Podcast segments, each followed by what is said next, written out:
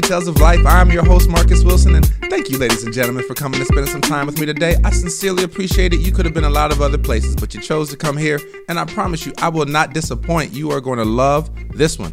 Today, I have Pacific head coach Damon Stoudemire. Many of you recognize that name. If you watched basketball at all in the 90s and 2000s, you recognize him. I mean, he was first team All American, Pac 10 Player of the Year at Arizona, seventh pick of the NBA draft, NBA Rookie of the Year, had a great career, started off in Toronto, then moved over to Portland. Had some some interesting times there. I mean, was a baller, but played with a really interesting group of guys there. That's when Rasheed Wallace was getting all those texts, and you know they were actually called the Portland Jailblazers. We talked about that. How did that affect him as a person? receiving all that scrutiny? How does that affect how he disciplines his players now? You know, it was really cool conversations. We took a trip down memory lane of what it was like playing back in the Conference of Champions when Arizona and UCLA was top five, top 10 every year. And then we also got into some other stuff. Really cool conversation. He played against Jordan, Kobe, and LeBron. And we got a chance to talk about who he thought was the GOAT. So, you know, that, that was some more cool stuff.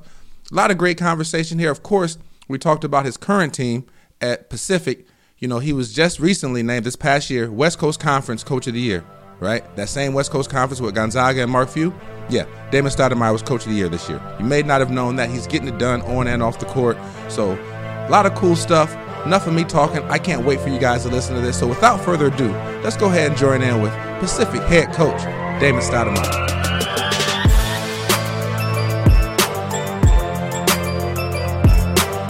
Like I just prefaced today, we have former NBA hooper and current Pacific University head coach Damon Stoudemire. How you doing, Coach?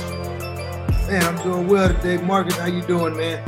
Man, I'm awesome, man. Thank you for taking the time to come on the details of life, and we're gonna go into your career and as a player and as a coach, but also want to talk start off as your playing days at Arizona.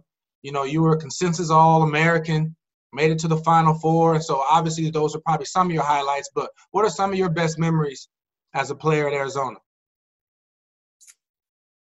You know, you know, I was I was fortunate. I was fortunate, you know, because when you go to college, you don't you don't really know, you know, what it's gonna be like. And man, I was fortunate. I, I played for a Hall of Fame coach. Um, one of the highlights for me, man, is that I, I got a chance to play with so many pros.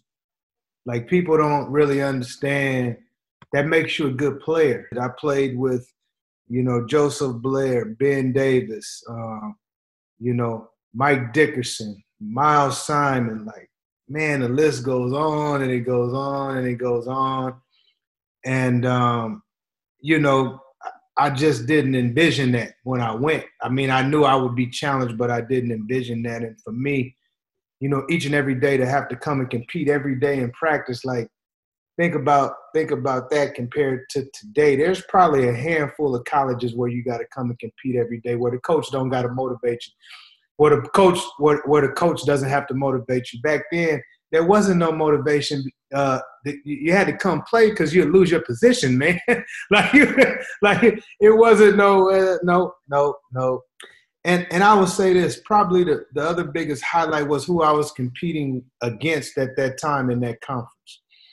You know, uh, there's a there. You know, us and UCLA were were like the the the barometers at that time. And I remember my freshman year, we played UCLA uh, the first time at, at McKale. And there were like 16 pros in that game. There were 16. You just think about what I said, like 16 pros um, on our team. It was myself. It was Khalid Reeves, Chris Mills, Sean Rooks, Ed Stokes, um, uh, uh, Matt Arthur played in the NBA. Ray Owes played in the NBA. Um, I'm probably even missing somebody else off our team. UCLA, Don MacLean, Tracy Murray, Eddie O'Bannon, um, uh, George Zidek, Tyus Edney, Gerald Madkins, um, and I'm probably missing some off of their team. Uh, the coaches in that game, you know, you think about the coaches: Lute Olson, Jim Harrick, Lorenzo Romar. Was an assistant. I think Mark Gottfried was like grad assistant or something at UCLA. Like you just start to think of all the names and all the like, you know, even you know, I got a chance to play. In, you played against Cal, Jason Kidd, Lamond Murray, uh, Michael Stewart, Yogi Stewart. Like you, you, you did Stanford, Brevin Knight. Like this, it, it, it's not happening like that anymore, man. Where you, you know, you got challenged every uh, uh, USC, uh, Harold Miner, Duane Cooper.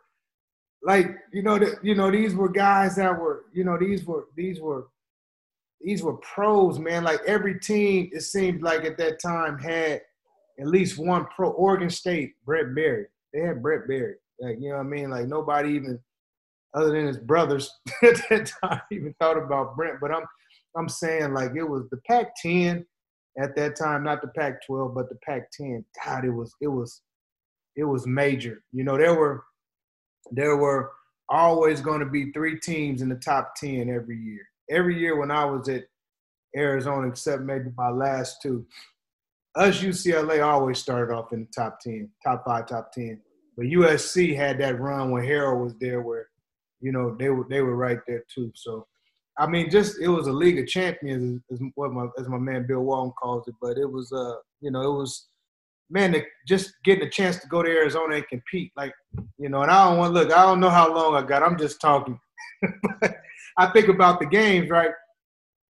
We went and played I won't talk about the, the good games we played, what were considered the great game, because we played at Syracuse. No, we did all that. Who goes and plays Rhode Island at Rhode Island? Do you think that a top 10 program right now from the West Coast would go across the country to play at Rhode Island right now? It won't happen in college basketball today. We went and played against Rhode Island, Tyson Wheeler, who was a freshman, and a guy by the name of Cuttino Mobley man, I didn't know. I didn't know. I had no clue who these guys was, and and we had to go put our hard hat on. You you don't do that anymore in college basketball. But that was the beauty of college basketball back then. That that you know, it wasn't about none of the dynamics. It was just about you know you're scheduling, you're playing the best teams, best teams come back to play you, and that's just what it was. So, man, no, that, you name man, I forgot all those players, man. And you right, Pac Pac-10 was full of pros but also says a little bit about yourself, man, because you was consensus All American, putting in work. But man, that, I remember those days, and so just a little kind of off topic, but I remember I was just telling one of my buddies that you was coming on the podcast, and I was like, man, what would you, what what would be something you would want to ask him? And he was like, man, how did he get his name Mighty Mouse? He was, I used to love Mighty Mouse. So how did that nickname come about back then? I have no clue. You know, I, just, you know, I, I, you know, I, I, I messed around and I started to get a tattoo fetish. I got my first tattoo, right? So I got my first, actually, Khalid got his first tattoo his senior year.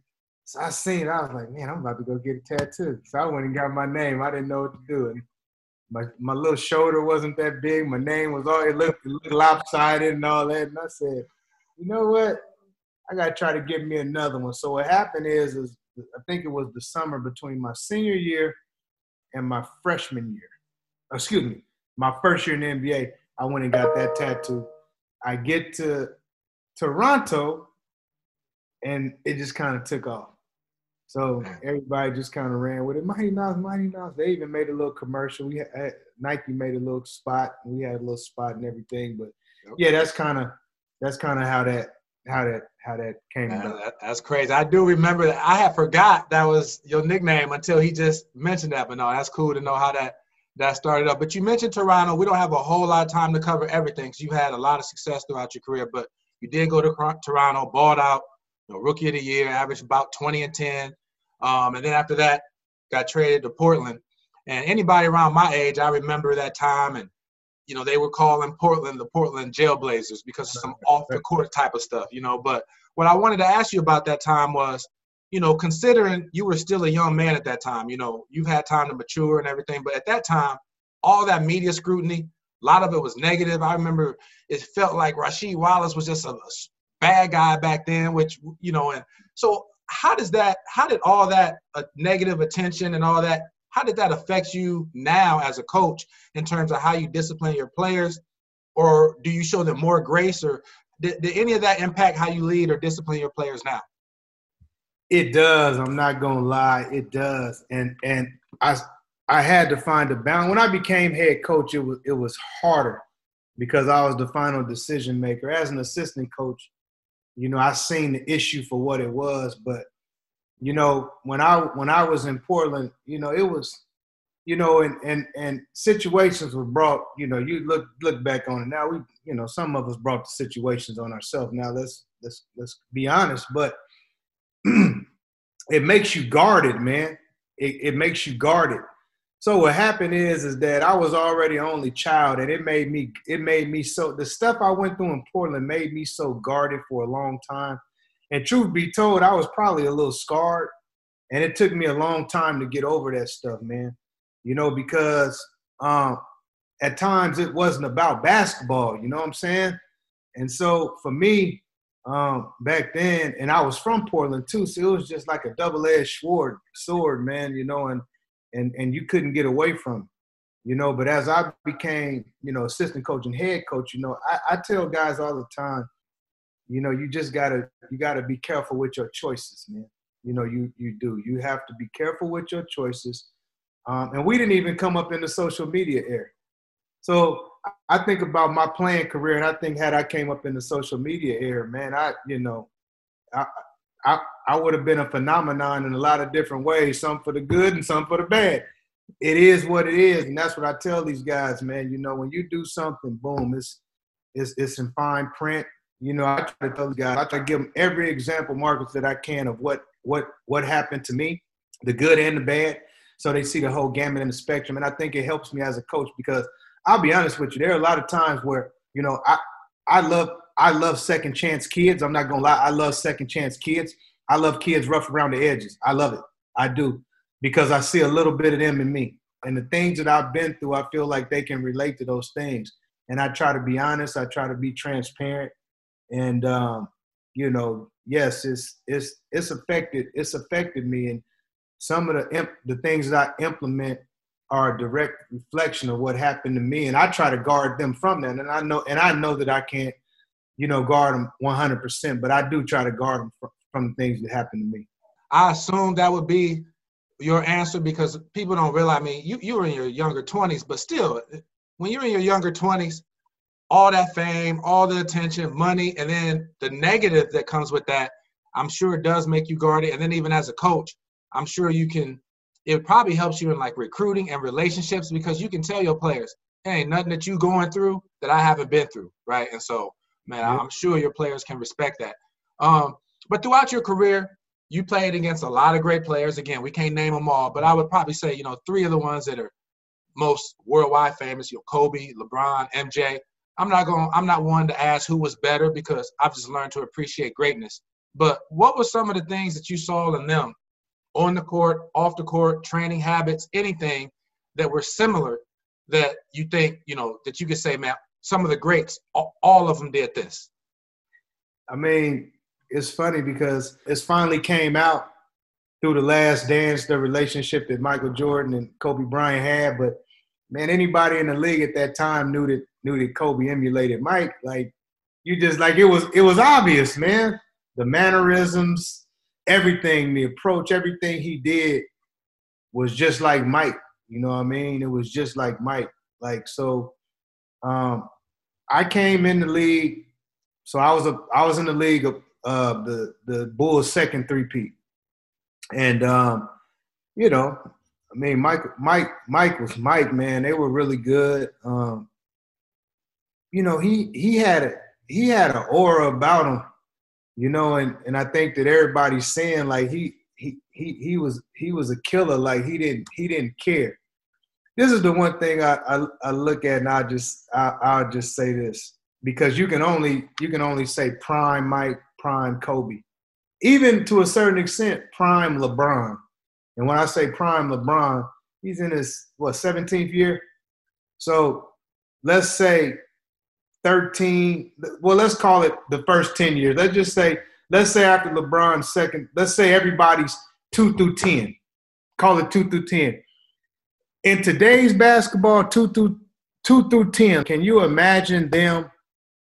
Because everybody just switches the ball screen now. So can you imagine them in years two through 10, what they would be doing to defenses now? With guys just switching on them? Nobody talks about that. You can throw LeBron up in there. Like to me, we forget to throw LeBron in those conversations because he in year 17. He didn't come up in this era. He was in what? He, I played against LeBron for I think four years, four or five years. So that's 2003. I think he think was his rookie year. You know, and um, man, like 2003, LeBron to 2000, let's say the the second title or even the first title in, in, in Miami, come on, man. Like, you know, but Kobe, uh, you know, I, I mean, I think that for me, Mike is the best player ever. I think he is. Um, I think that, I think that uh, Kobe and LeBron are right there. But I just look at I look at basketball so different. I, I hate debating. I hate debating errors. I do. I hate it. Um, and I but I but I do believe this. Sometimes when we talk about LeBron and they they talk about LeBron and they talk about Mike, and I could be totally wrong. When I see LeBron, I see more magic than I see Mike. I see Magic Johnson. And then we don't talk about Magic as much as Mike. And we forget that Magic was like he he top 10. He top 10 in the history. That doesn't that doesn't make LeBron not not in the discussion as as the best player ever, but he's not Michael Jordan. To me, he's more magic. I think LeBron enjoys passing the ball and making his teammates better just as much as he enjoys scoring the ball. Like that's the gift. That's his gift. Yep. That's the gift that he has. You know, he scores because he just can.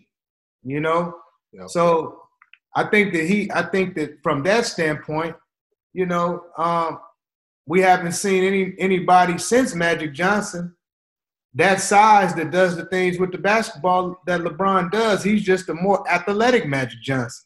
Yep. Yeah, man. I was watching uh, Rashad Phillips talking to Kendrick Perkins the other day. He gave a real good example about this because I, you know, ever since Kobe passed, man, I, I don't I don't debate on that stuff no more. I just want to respect their greatness. But Rashad Phillips said, you know, he looks at it like this. You know, you got great white sharks, you got hammerheads, you got tiger sharks, and yeah, Magic. I mean, uh, Jordan and Kobe might be great whites. They're, they're a little bit more like got that kill in them. Right. But LeBron might be a tiger shark. I bet you you won't get in the water with none of them sharks though. Right? They they all still on a certain level of kill yeah, that you gotta respect. Yeah, man. So no, it's just it's good to hear your perspective on all that, man. Just I just appreciate the greatness on that. But man, I appreciate you because a lot of guys kind of shy away from that, but I appreciate your honesty on that. Uh, I want to get into some of your coaching. You know, you got into coaching in 2008, mm-hmm. and you got you started at Rice as the director of player development. And so anybody that doesn't know the coaching scale at, at universities, you know, director of player development and video coordinator are usually behind the dobo, and then you got three assistants, then you got the head coach. You know, you wasn't really allowed to recruit. And somebody of your playing stat, stature and experience, I would have thought could have just jumped in as an assistant. So was it difficult for you to get your break in the coaching? And even so, with that, why did you start off at Rice? Who who gave you your break to get in? You know what? I didn't even want to. I, I didn't even start out trying to coach Marcus. Really and truly, um, I lived in Houston, so I got a house in Houston. So what I was doing, I used to work out at Rice. I had worked out at Rice. Um, I, I, worked out at Rice for probably like four or five summer summers. Willis Wilson was the coach then, um, and then Willis, Willis got let go, and they brought in Ben Braun, and, and he let us come in, let us come in the gym and work out. So I would work out there right? So I was just kind of, I didn't know whether I was to play, play again or not, but I was just trying to stay ready just in case. the athletic director at that time, Chris Del Conte, he was from Arizona, so he was there when I was an undergrad, so I knew him. Um, and so he kind of told me, man, go down there and holler at Ben. You know, you, you you might as well try to coach. And I was like, man, I'm not a coach. So, truth be told, he's the one that told me to go down there and holler at Ben Braun because I didn't know Ben like that, you know. And so I went down there, I talked to Ben, and so on the initial, it was just basically getting my feet wet. I didn't even have no title. I just went to practice. So I didn't really know. I didn't even really know nothing about the college structure. And so he kind of told me about the college structure. And at that time, you know, he was telling me, I think it was a restricted earnings coach or something at that time. That's what they had. Wasn't that the third assistant back in 2008? That might have been a restricted earnings coach. Yep. And I said, I said, look, I said, all I'm trying to do is learn. I, I don't, I don't, I don't really know about college. This isn't something that I tried to do. Um, right. I'm just trying to figure all of it out. And so I just would watch from the sideline. I would talk to the kids from the sideline, X, Y, and Z. So the kids started, you know, the kids kind of took to me. So, you know, once the kids took to me, I think Ben allowed me to grow at my own pace. I said, man, let me come shadow you like for a couple days and just kind of see what this whole gamut is of, of being a head coach in college. I said, I'm interested come up here and hang out with some of the assistants and all that stuff. You know, so I ain't had no office or nothing. So literally, I was working out in the morning, doing my doing my own thing, and then I would just go up there afterwards, right? So that's when I started seeing kind of the full gamut of what what it was, and then so Ben, I think he enjoyed having me around. And truth be told, man, I like being around. I like being around not only the staff, but I like being around those kids. You know, it was fun. It was it made me look forward to something every day because when you retire, it's boring, man. Like you know, it's and I was in a flux. I was in, didn't know whether I was in or out. It was, but it was boring. You know, I'll be honest with you. And I, I had something to finally look forward to. So then what happened? Ben was like, man, what? Just come on ahead and come to some games, man. So I was going. It was non-conference, and you know, I went and sat on the bench for a couple games. And I remember one game we played. Uh, every, funny. This, this this is funny. I if I knew the other coach on the other team, and now understand I didn't necessarily know him personally, but they would look at me like, Damon, you, I didn't know you were a coach, right? So we played Harvard. We played Harvard. We beat Harvard too, and, and that's when Harvard had Jeremy Lin. Jeremy Lin was at Harvard. We beat Harvard. Amaker was the coach. I think that might have been maybe his first or second year because I, I had known him. You know, I, I remember he was at Seton Hall and at, at Michigan. I don't know which one he was at first. Anyway, after the game, he's like, oh man, Kenny Blake, Kenny Blakeney was one of his assistants. Man, we didn't know you was in. I said, yeah, I'm just helping out with the kids. And so that's how I really started, right? Then we played Texas A&M. Texas A&M had DeAndre DeAndre Jordan. They had they had Coach Byron. They had, and obviously Tur- Turgeon was the head coach, and so I knew Coach Byron and Turgeon. I knew Byron from Houston Pro Ams. Knew DeAndre from Houston because he worked out uh, at the gym with us. And then I knew Turgeon from when Turgeon was was an assistant with Jerry Green at Oregon. And so it was funny. It was like, man, you're coaching? he couldn't believe it. So that's how it started, man. And so then what happened? Real quick, I said, Ben, I'll go, can I go on a road trip? He said, you know, we can't pay us because it's not the budget. I said, man, don't worry about that. I pay for my own trip. Pay for my own trip, pay for my own. So we go to UAB, I do that that's how I kind of got into it, man. That was the full gamut of it. I, and, and ironically enough, I was only there for about a month and a half. What happened was I was there for about a month and a half, and then uh, the Memphis Grizzlies fired Mark Iavaroni. Lionel Hollins got the coaching job, and then Lionel called me. My first two years, my first two years at coaching. So at Rice and at Memphis, when I went to the Grizzlies, I didn't get paid. Now, that's that's not it's different levels to it, right? I just left the league. You know, I you know I, I was good with my bread, so I could afford to do certain things. You know what I mean? And I get it, but yeah, I didn't even my first two and a half years, I didn't get paid. Man, that's crazy, man. It goes to show, man. I mean, you was just there working out, fell into your lap, but you mentioned like getting going to Rice and enjoying being around the guys. And when I coached at St. Louis University, I was there with Calbert Cheaney, and he's now in the G League and He's yeah. thought about going back to the NBA. So he's told me some of the differences between coaching pros and college and what he prefers more or less. So, like you mentioned, you've been to the Grizzlies, back to Arizona, Memphis, now Pacific. you know, what's the biggest difference between coaching college age kids and coaching college and then coaching in the NBA? You you know, college college is college is different from the standpoint um I feel like you can, you know, you got to be able to get it guys on both levels. But I feel like at college, like if you get the right group of kids, and I think I think people that watch this, I hope they understand what I'm saying. There, there really is a difference between high majors and mid majors. It, it is. It's a difference. There's, there's a difference.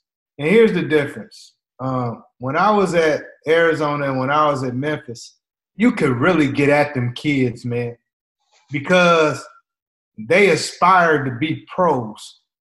They have seen enough people in their circle become pros to to you know uh, the Stanley Johnsons, T.J. McConnell's, Rondae Jefferson. Man, the dudes was pros. Like you know, um, at Memphis, Will Barton, he he he told me what he was going to do to get out of there. Man, I'm average 20 and 10, coach. He averaged 19 and nine, but he was like, I'm 20 and 10, I'm out. But now you get to mid major, you got to aspire a little different. So I so I got high majors out. So that the biggest difference to me is like being a head coach at a mid major and then being a pro coach because it's different. At mid major basketball, you know, you got to make kids believe. Number one, you got to get them the utmost confidence. You got to put your you got to put your arm around them. You got to love on them to get whatever it is out of them that you get. Even at the high major, but that's the one thing I tell this to guys all the time. I was talking to some an executive from an NBA organization the other day, and he said, "What do we need to do better?" I said, "What y'all don't do in the NBA, you don't put your arms around guys. They give in, in the NBA, it's about money. If you pay a guy five million dollars, ten million dollars, fifteen million dollars, and we all guilty of it in our own way, right? We feel like they're supposed to perform, but then you forget these the same kids that's coming from college. The number one thing you got to do on the collegiate level and the pro level is you got to love on them because they still kids. They still kids. Devin Booker is considered one of the best two guards in the league, and I don't think he's nothing but 23. Man, he's a kid. He's a kid. Um, you know, but in the pros, you're, you're expected to be more professional. In college, we're expect, expected to give them the professionalism. You have to give them a boundaries. You got to give them rules. You, you're it's a 24 hour job. Um, you know, uh, your your job depends on their on the kids' successes and failures, and the kids don't even know that. That's what the kids don't know. The kids don't know that. The kids have no clue about that. So when you get a phone call on a kid and it's a good call, in your head you're so happy. But when you get a phone call on that kid and it's something that you got to go dig into, it becomes a problem because you know deep down what's at stake. And I don't think the kids know. You're trying to get the kids to understand on the college level what's at stake. You know, uh, I don't think some of them really understand what's at stake. You got to figure this thing out quick, trying to speed up the process. You know, and I think that's the, for me, that's the, that's the biggest difference. You got a 24-hour job as a head coach where you're the, you're the owner, CEO, you're the president, you're you're the general manager, director of basketball operations. You're the head coach. Now you got your assistants. Now you got to delegate all within that stuff. And you know we don't have that luxury in the NBA. It's all basketball. They got it. Like I said, they have an owner. They have a CEO. Like stuff that happens there, you know, off the floor. Um, that has nothing to do with the coaching staff. The coaching staff coaches the players that they put in front of them, and that's all you do. Yeah, yeah, man. I, have I've talked to a couple of different guys who have done both, and some guys are just like some prefer one over the other. Some guys are like, you know, I just in the pros, it's more it's more business. You we've heard Gregg Popovich talk about, hey, you don't have to inspire a plumber to come to work and be a plumber. You come and do your job. Whereas in college, like you said, it is your job to inspire these guys and yeah. and all that. So it depends what you want. And then also, some guys enjoy the recruiting, some guys don't. You know, you got to go through the draft and you know and evaluate.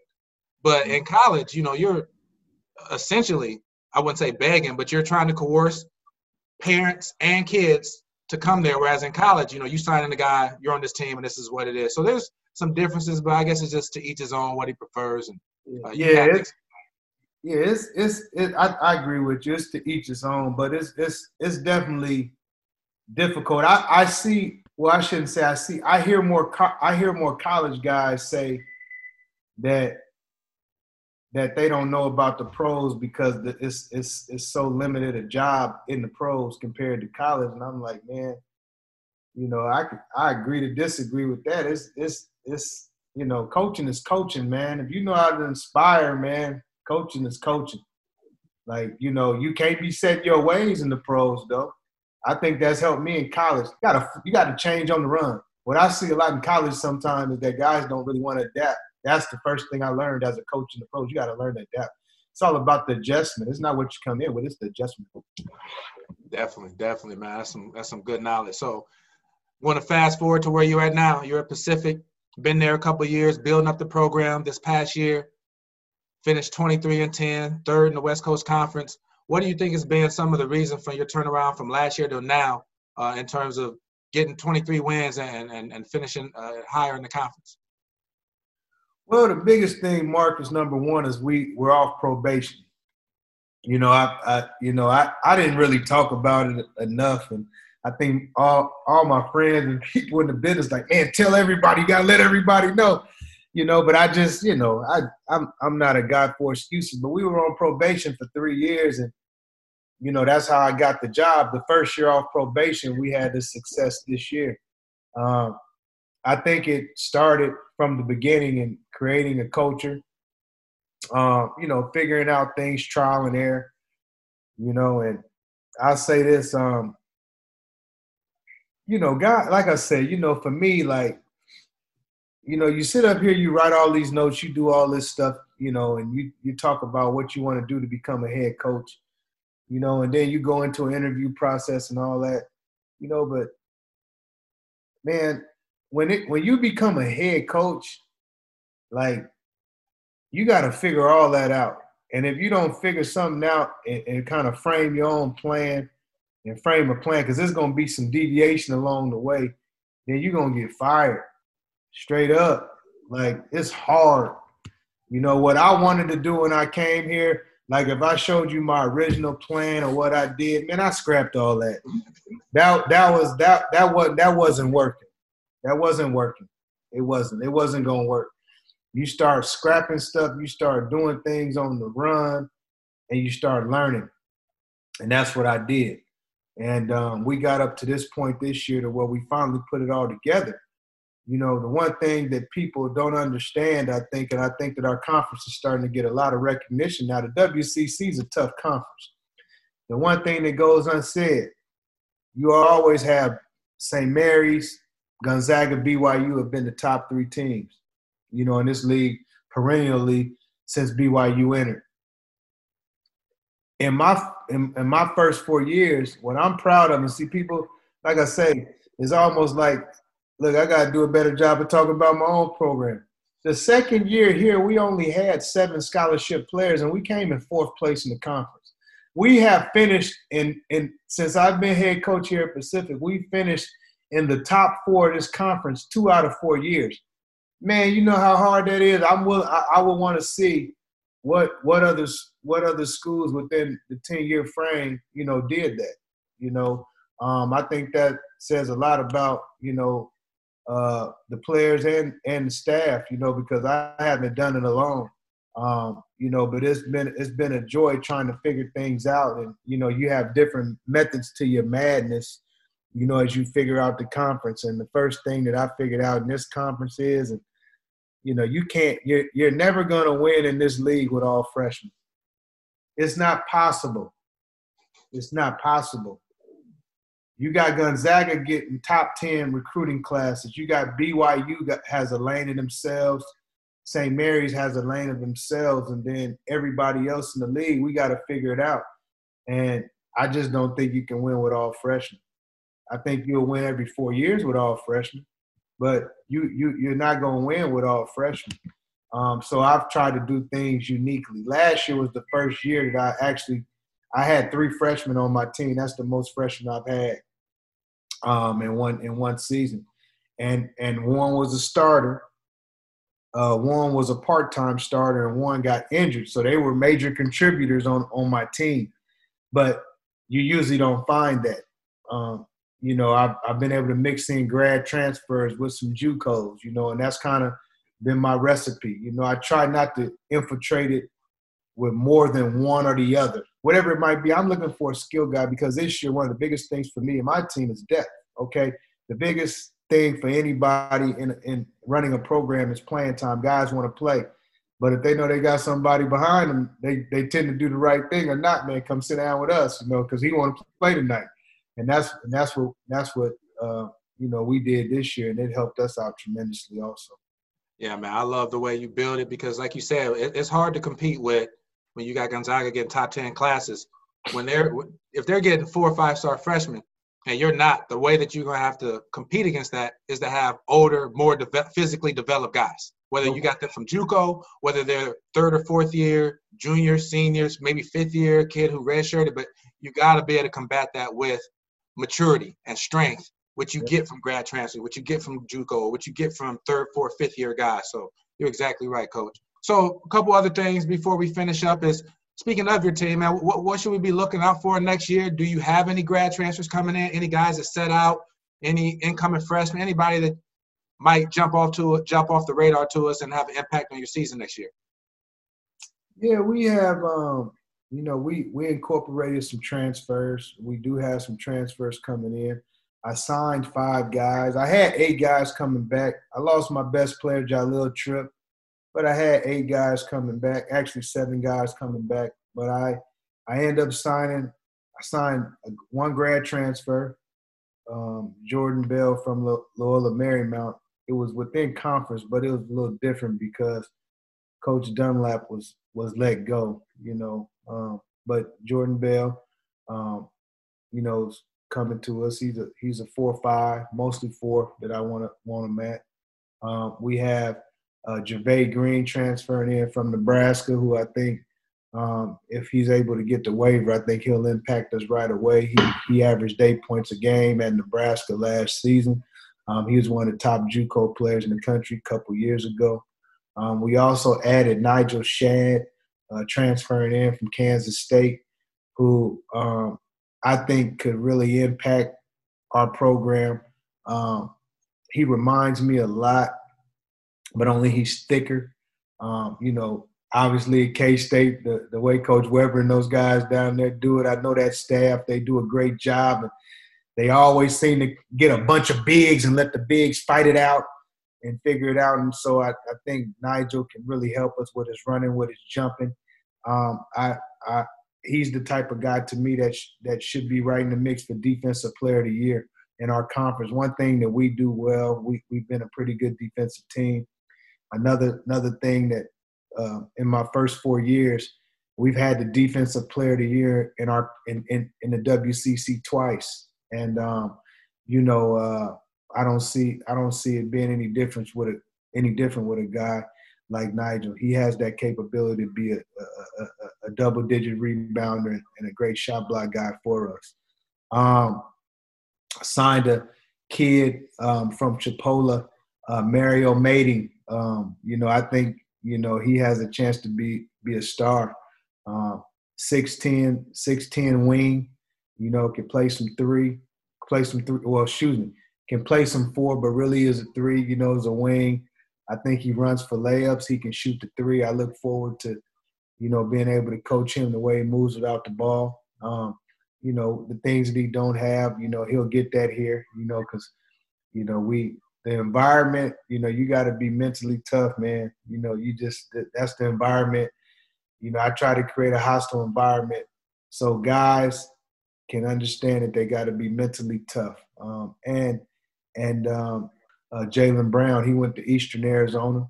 Um, you know, he he'll come in, he'll fill a void for us in terms of shooting the ball.